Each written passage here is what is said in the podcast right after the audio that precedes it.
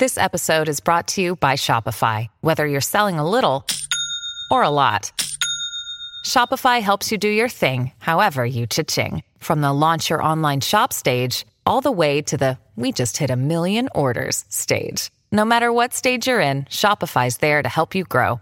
Sign up for a $1 per month trial period at shopify.com slash special offer, all lowercase. That's shopify.com slash special offer. Oi, bonitas e bonitos, tudo bom com vocês? Eu sou Jaqueline Guerreiro e esse é o podcast Quinta Misteriosa, do quadro que leva o mesmo nome no meu canal do YouTube. Lá eu posto novos casos toda quinta-feira, então me acompanhe por lá também para ficar por dentro de tudo e não perder nenhum caso novo. E agora, bora começar o caso de hoje.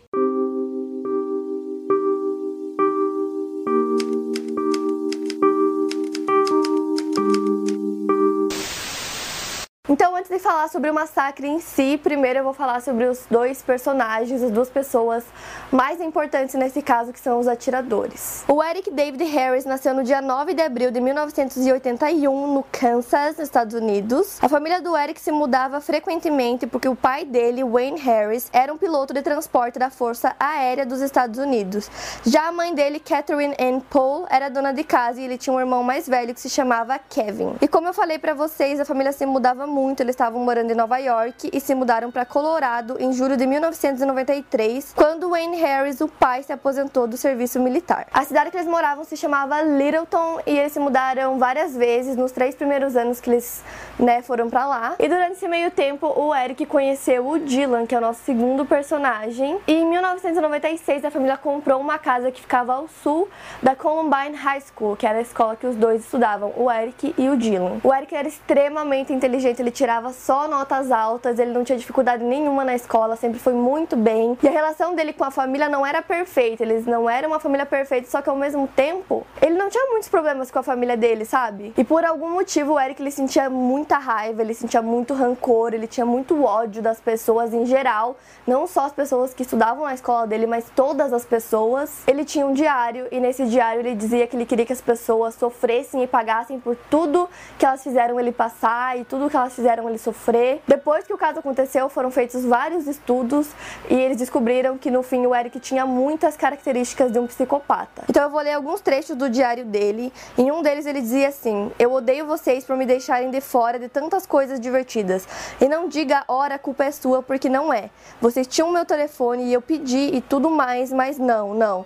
Não deixem aquele estranho do Eric vir junto. Em outro trecho ele diz que ele quer destruir tudo o que ele conseguir e que ele não pode ser traído pelos seus sentimentos de simpatia, misericórdia ou algo do gênero. Em outro, ele diz: Eu sou uma arma feita para matar seres humanos. Em outro, ele fala que o plano dele será como o atentado de Oklahoma, a Segunda Guerra Mundial, o Vietnã, tudo misturado. Então, lendo esses trechos, a gente consegue ver que ele tinha muita, muita raiva e também ele já sentia uma certa rejeição dos colegas dele no primeiro trecho, que ele diz que provavelmente eles iam para algum lugar e eles foram e não chamaram ele. Então, agora eu vou falar um pouquinho sobre o segundo personagem da história, o Dylan. O Dylan Bennett Klebold nasceu no dia 11 de setembro de 1981 em Lakewood, no Colorado, nos Estados Unidos. Ele era filho de Thomas Klebold e Susan Klebold. Seus pais eram pacifistas e eles frequentavam uma igreja luterana com os seus filhos. O Dylan tinha um irmão mais velho chamado Byron. O Eric e o Dylan, como eu falei para vocês, se conheceram na Columbine High School. Eles costumavam participar de produções de teatro na escola, operavam produções de vídeo e se tornaram assistentes de computador, sempre preservando o servidor de computadores da escola. Os dois também jogavam muitos jogos de computador e também a uma altura eles começaram a construir bombas caseiras e eles sempre postavam num site deles os resultados dessas bombas. Nesse mesmo site, o Eric falava também muito sobre o o ódio que ele sentia das pessoas, dos vizinhos dele, das pessoas que moravam no bairro dele. Então, da mesma forma que ele escrevia essas coisas nos diários dele, ele também escrevia algumas nesse site. Já o Dylan, ele também é, parecia ser uma pessoa que tinha muito ódio, mas a personalidade dos dois era completamente diferente. Porque, tipo assim, apesar dos dois terem essa vontade de matar, de se vingar das pessoas, o Eric já tinha muito mais traços de psicopata, coisa que o Dylan não tinha muito. O Dylan, na verdade, também foi analisado e os traços dele eram muito mais uma pessoa que estava extremamente extremamente depressiva do que um psicopata. Nos diários do Dylan, eles conseguiram ver que o plano deles foi feito por mais ou menos um ano antes deles resolverem colocar em prática. Então, foi planejado por um ano o massacre de Columbine. E como eu falei também, eles costumavam gravar muitos vídeos. Nesses vídeos e pequenos filmes que eles faziam, sempre tinham temas muito violentos. Então, sempre tinha arma, tiroteio, às vezes tinha alguma coisa a ver com os jogos que eles jogavam. No diário do Dylan, encontraram uma frase que ele resumia a vida dele a certa altura como a existência mais miserável na história do tempo. Já o Eric, no diário dele tinham várias suásticas por todo o diário, ele sempre desenhava suásticas, enquanto Dylan desenhava corações. Então, com base nos estudos feitos em cima dos diários dos dois, a gente consegue ver que o contraste era bem grande. Em 1998, os dois resolveram roubar alguns eletrônicos, os computadores que estavam no banco da frente de uma van. Só que os policiais viram e pegaram os dois, mas eles por algum motivo tinham uma lábia, sabe? Eles sabiam que dizer, como dizer. Então eles conseguiram contornar a história ali, conseguiram deixar uma boa impressão com os policiais. Inclusive os policiais até falaram para eles que eles concordariam em apagar esse roubo do registro criminal dos dois, se eles concordassem em fazer serviço comunitário e também participar de um programa de reeducação. Então os dois concordaram. E lá nesse programa eles se comportaram tão bem que eles foram liberados meses antes, né, do fim desse serviço comunitário que eles tinham que fazer desse programa. E aí os policiais fizeram algumas observações dos dois enquanto eles estavam fazendo esse programa. Sobre o Eric, eles falaram que ele provavelmente seria uma pessoa que se daria muito bem na vida, teria muito sucesso. E do Dylan falaram que ele era muito inteligente também, mas que ele precisava entender que o trabalho duro faz parte, né, do processo de você conseguir as coisas, de realizar os seus sonhos. Depois que eles terminaram o programa de reeducação, o Eric escreveu uma carta ao dono da van se desculpando pelo roubo. Porém, no diário dele, ele escreveu outra coisa. No diário ele falou assim: "Os Estados Unidos não era para ser a terra da liberdade? Então por que se eu sou livre eu não posso privar alguém das suas posses se ele as deixa no banco da frente da sua van, em plena vista no meio de uma noite de sexta-feira?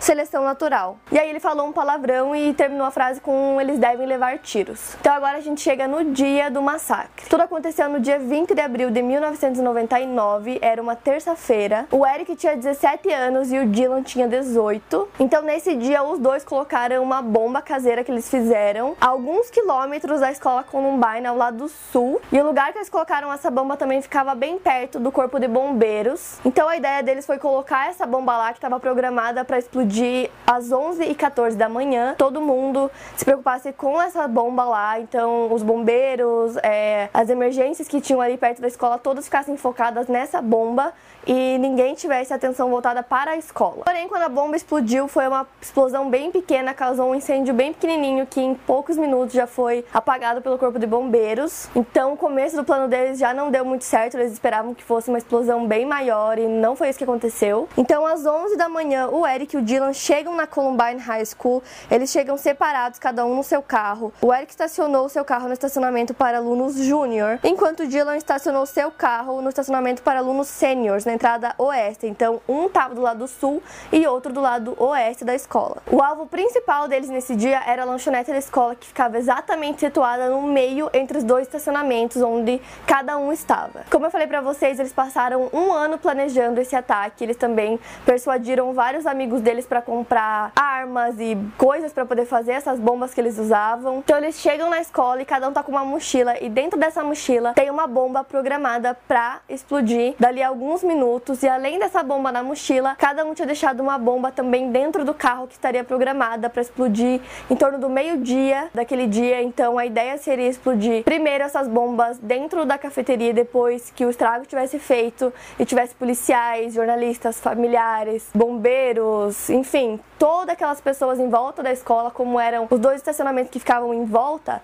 a ideia era que essas outras bombas explodissem dentro do carro de cada um deles, matando também quem tivesse em volta da escola. Então eles armam todas essas bombas e cada um com a sua mochila, eles entram dentro da escola e vão a caminho da lanchonete. Então isso era 11 e pouquinho da manhã, os dois entram na lanchonete, cada um deixa uma mochila em um lugar da lanchonete e um deixa bem no meio, onde tem muitos estudantes. Era intervalo, tava todo mundo ali comendo, é, no intervalo das aulas, então tinha muita gente e o outro deixa mais perto da cozinha. Então eles deixam as mochilas com as bombas programadas e saem da lanchonete e vão lá para fora. Então cada um ficou em uma das entradas e saídas da escola. Então, é, a ideia deles era que depois da explosão, quem conseguisse fugir de dentro da escola não conseguiria escapar porque cada um estava numa entrada nas saídas, né, da escola. Então eles iriam estar lá preparados com armas para matar quem tentasse fugir. Enquanto o Eric caminhava em direção ao seu carro, ele acabou encontrando um amigo dele chamado Brooks Brown. Eles tinham se desentendido algumas vezes, mas naquela altura eles já tinham feito as pazes, estava tudo certo. E aí o Brooks viu o Eric e foi lá conversar com ele, porque ele sempre tinha notas muito boas, ele sempre ia muito bem nas provas. E naquele dia ele perdeu uma prova muito importante. Então ele foi lá conversar com ele, perguntar por que, que ele chegou tão tarde na escola, que ele tinha perdido a prova. E a resposta do Eric foi que isso já não importava mais. E aí ele falou assim: Brooks, eu gosto de você, então sai daqui, vai para casa. E aí o Brooks não entendeu nada do que estava acontecendo, mas pela forma como ele falou, ele ficou um pouco apreensivo e decidiu obedecer, foi para casa. E aí eles estavam lá esperando do lado de fora e eles começaram a perceber que alguns alunos começaram a sair durante ainda o intervalo lá para parte de fora da escola. Ou seja, as bombas não explodiram, não deu certo. Caso essas duas bombas que eles deixaram lá no lanchonete tivessem dado certo, poderia ter matado e ferido cerca de 480 alunos que estavam na lanchonete naquele dia, que por muita sorte nenhuma das duas explodiu. Inclusive, é, a biblioteca ficava em cima da lanchonete, então se as bombas tivessem dado certo, provavelmente a biblioteca ia cair em cima de todos os alunos que estavam ali na cafeteria, ali na lanchonete. As bombas deveriam explodir às 11h17. Os dois perceberam que tinha dado errado às 11h19 e nesse horário eles partem para o plano B. Exatamente às 11h19, a estudante Rachel Scott, de 17 anos, estava lanchando com um amigo dela chamado Richard Castaldo, perto de uma das entradas da escola. Nisso, os dois atiradores já tinham percebido que tinha dado tudo errado o primeiro plano, eles se encontraram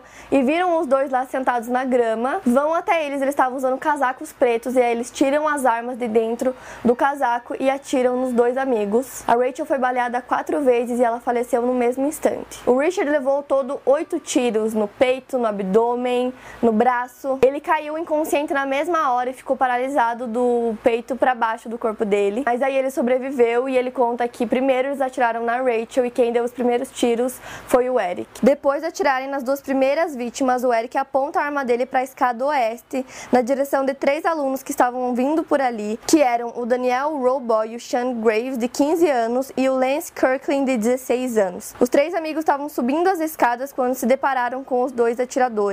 Eles atiraram nos três, o Daniel tentou fugir, tentou correr, mas o Eric foi mais rápido e atirou ainda mais vezes nele, que caiu e faleceu na mesma hora. Os outros dois ficaram gravemente feridos. Alguns estudantes depois relataram ter visto o Dylan e o Eric no topo da escada antes da dupla começar a atirar. Eles acharam que os dois estavam fazendo algum tipo de brincadeira de alunos mais velhos e que não era nada sério. Porém, o professor Dave Sanders ouviu os primeiros disparos, os primeiros tiros e rapidamente ele percebeu que aquilo não era brincadeira, que era uma coisa séria. Então ele correu lá para a lanchonete onde ele sabia que tinham muitos alunos. Nesse meio tempo, o Eric e o Dylan já estavam atirando em outros alunos, outros cinco alunos que estavam é, no gramado perto de outras escadas ali por fora da escola. O Michael Johnson, de 15 anos, foi baleado no rosto, na perna e no braço, mas ele conseguiu escapar. O Mark Taylor, de 16 anos, foi baleado no peito, nos braços e na perna, caiu no chão e ele fingiu estar tá morto para tentar sobreviver. Tudo isso, gente, aconteceu muito rápido, em questão de segundos. Então, quando os alunos perceberam que aqueles barulhos provavelmente eram de tiro, todo mundo começou a entrar em pânico. Eles não sabiam se eles corriam,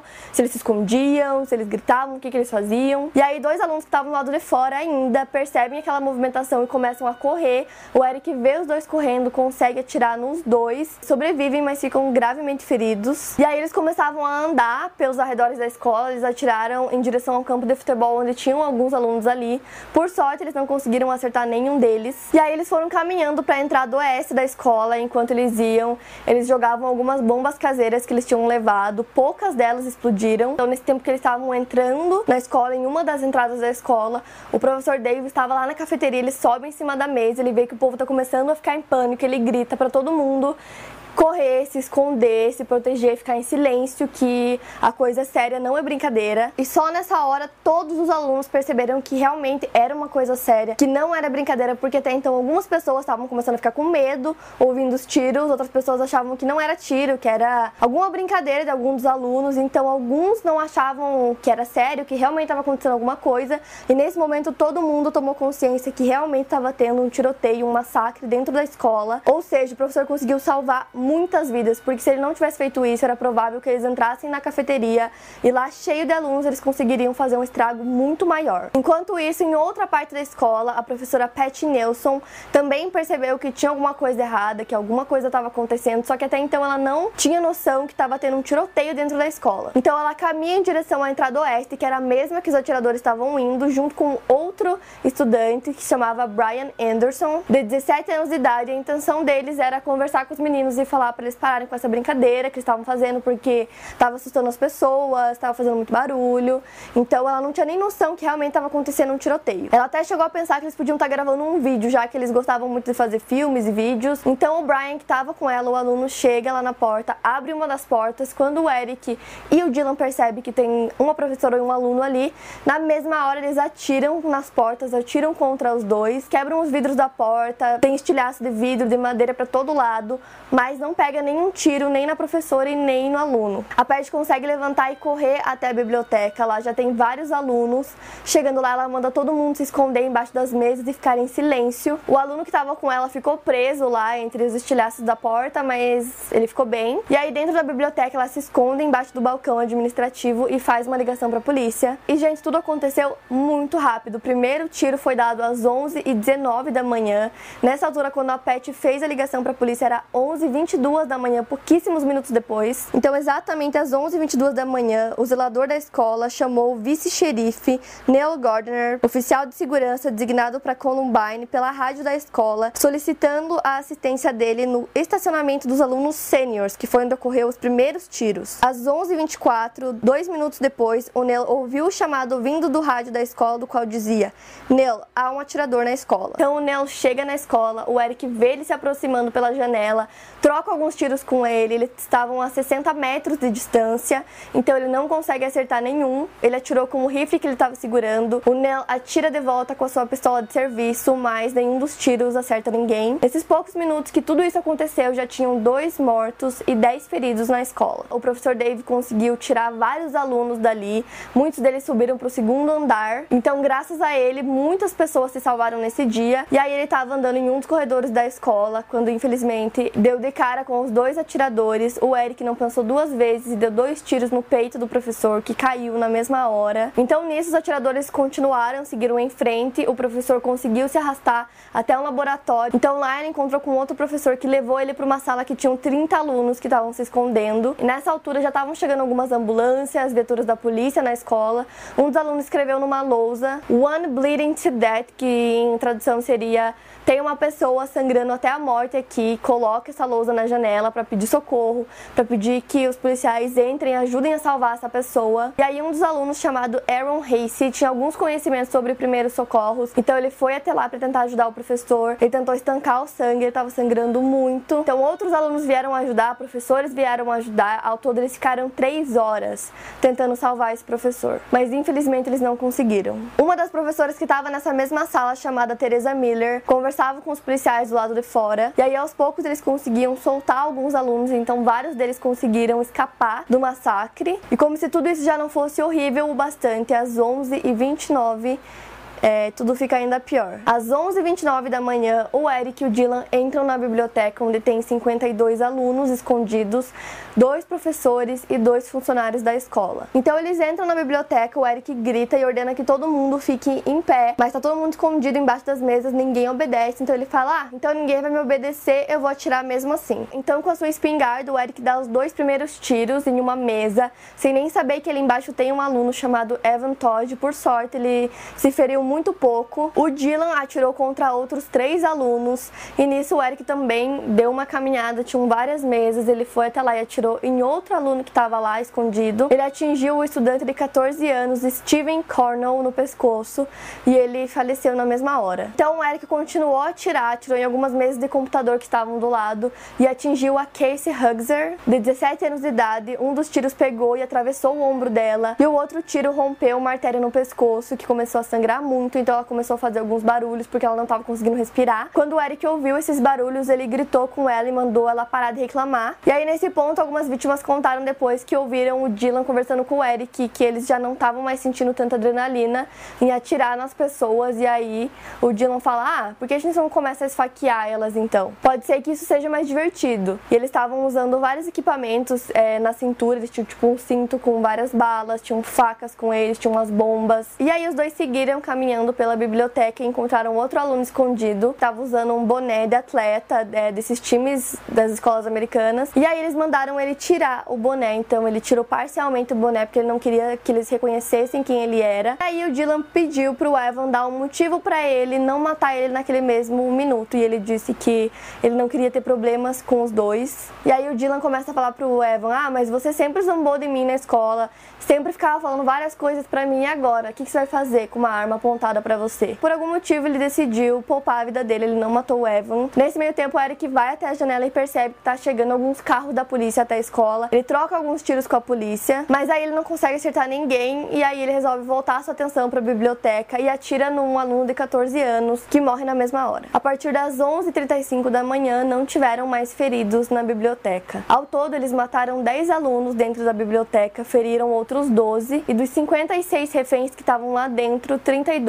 saíram ilesos. Tem um filme aqui no YouTube chamado Zero Hour, que eu vou deixar o link aqui na descrição. Infelizmente ele não tem legendas, mas ele foi inspirado no massacre de Columbine. Então tudo que eu tô contando para vocês e vocês estão ouvindo, para quem tiver interesse lá, vocês conseguem é, visualmente, né, poder ter uma noção melhor de como tudo aconteceu. E outra coisa que também me lembrou quando eu assisti esse filme foi uma cena da American Horror Story da primeira temporada. Quem assistiu lembra, uma cena clássica da série, que é do Tate entrando na escola e ele faz a mesma coisa e também acontece numa biblioteca. Então eu acredito que aquela cena também tenha sido inspirada no massacre de Columbine. E aí, ao meio-dia e oito da manhã, a professora Pat Nelson, que tinha se trancado em uma sala de descanso com alguns alunos e funcionários, ouviram o Eric e o Dylan contar até três. Então eles contaram um, dois, três e logo depois disso eles ouviram os disparos das armas. Os dois cometeram suicídio ao mesmo tempo. O Eric atirou contra o seu céu da boca com a sua espingarda e o Dylan atirou na sua cabeça com uma semiautomática. E alguns minutos antes, a SWAT finalmente tinha decidido invadir, entrar na escola, mas eles optaram por entrar numa porta que era do lado oposto de onde eles estavam, então nem deu tempo de chegar até lá. Eles só chegaram na biblioteca às três e meia da tarde. Lembra que eu falei para vocês que eles tentaram salvar o professor professor por três horas foi o tempo que eles demoraram, sabe? Tipo, eu fico imaginando quem tava lá dentro, o desespero de você não saber o que tá acontecendo, você tá se escondendo, tem um monte de amigo seu ali ferido, fora os que já morreram e sangue, pavor, e aí a polícia demora tudo isso para entrar. Depois que a polícia finalmente entrou, eles descobriram que o Dylan e o Eric tinham munição suficiente para matar todo mundo que estava na escola naquele dia. E depois que tudo isso aconteceu, muito se questionou é, sobre a forma como a polícia agiu durante todo o massacre, por que, que eles demoraram tanto para entrar, o que, que aconteceu, né? Por que eles optaram por agir dessa forma. E aí eles falaram que a princípio eles achavam que tinham oito atiradores na escola. E por conta disso acharam melhor não invadir porque se tinham oito pessoas armadas lá dentro, no momento que eles invadissem, o estrago poderia ser bem maior. Então eles contam que foi por isso que eles demoraram tanto para entrar. Os alunos que sobreviveram e os pais dos alunos ficaram extremamente inconformados com a ação da polícia. Eles até disseram que, que os próprios alunos se salvaram porque se dependesse da polícia, seria um número bem maior de mortos naquele dia. As duas bombas de gasolina que estavam dentro dos carros também não funcionaram. E aí você deve estar perguntando por que que os dois decidiram fazer isso. Por que que eles eles queriam matar tantas pessoas. No início, alguns relatos apontavam o Eric e o Dylan como membros de um grupo que se chamava The Trench Coat Mafia. Embora de fato depois eles descobriram que eles não tinham nenhuma conexão particular com esse grupo, eles não apareciam em nenhuma foto do grupo. Porém, a tal informação ganhou mais importância quando o pai do Eric declarou que seu filho era membro desse tal grupo Trench Coat Mafia, em uma ligação que ele fez para a polícia no dia 20 de abril de 99. E nessa ligação que ele fez, a telefonista perguntou por que que ele estava falando isso, se o filho dele era um dos reféns, e ele disse que não, que o filho dele era provavelmente um dos atiradores. A mãe do Dylan conta que durante o massacre ela rezava e pedia para Deus que o filho dela morresse para acabar logo com aquela coisa horrível que estava acontecendo. Ela disse que foi a coisa mais difícil que ela já fez. Você coloca no lugar dos pais. Muita gente culpou os pais na época, disseram que os pais deviam ter percebido o que, que os filhos estavam fazendo, porque eles planejaram durante um ano e os pais não descobriram, os pais não viram nada de errado nos filhos. Porém, todo mundo sabe que a adolescência é uma fase complicada, é uma fase que a maioria dos adolescentes são insuportáveis e eles sempre se distanciam dos pais e é uma coisa que é natural. Então, não passa pela cabeça de nenhum pai ou mãe de pensar, nossa, meu filho tá meio esquisito, né? Eu acho que ele é um psicopata, ou eu acho que ele vai cometer uma chacina na escola e matar todo mundo. Por nenhum pai imagina isso do próprio filho, sabe? Então eu acho completamente errado culpar os pais. O Eric e o Dylan, claramente, eles não eram adolescentes normais, eles tinham problemas sim. O Eric tinha muito essa coisa na personalidade dele de matar muitas pessoas, ele sentia muito ódio, ele queria muito sentir o líder é, durante todo aquele plano deles. Então ele não era um adolescente normal, sabe? Ele tinha algum problema e também o Dylan estava extremamente depressivo. Os dois eram extremamente problemáticos. Foi falado também que eles sofriam muito bullying na escola. Inclusive depois do massacre de Columbine começou a se usar o termo bullying muito mais e começou a se tomar mais consciência sobre o bullying.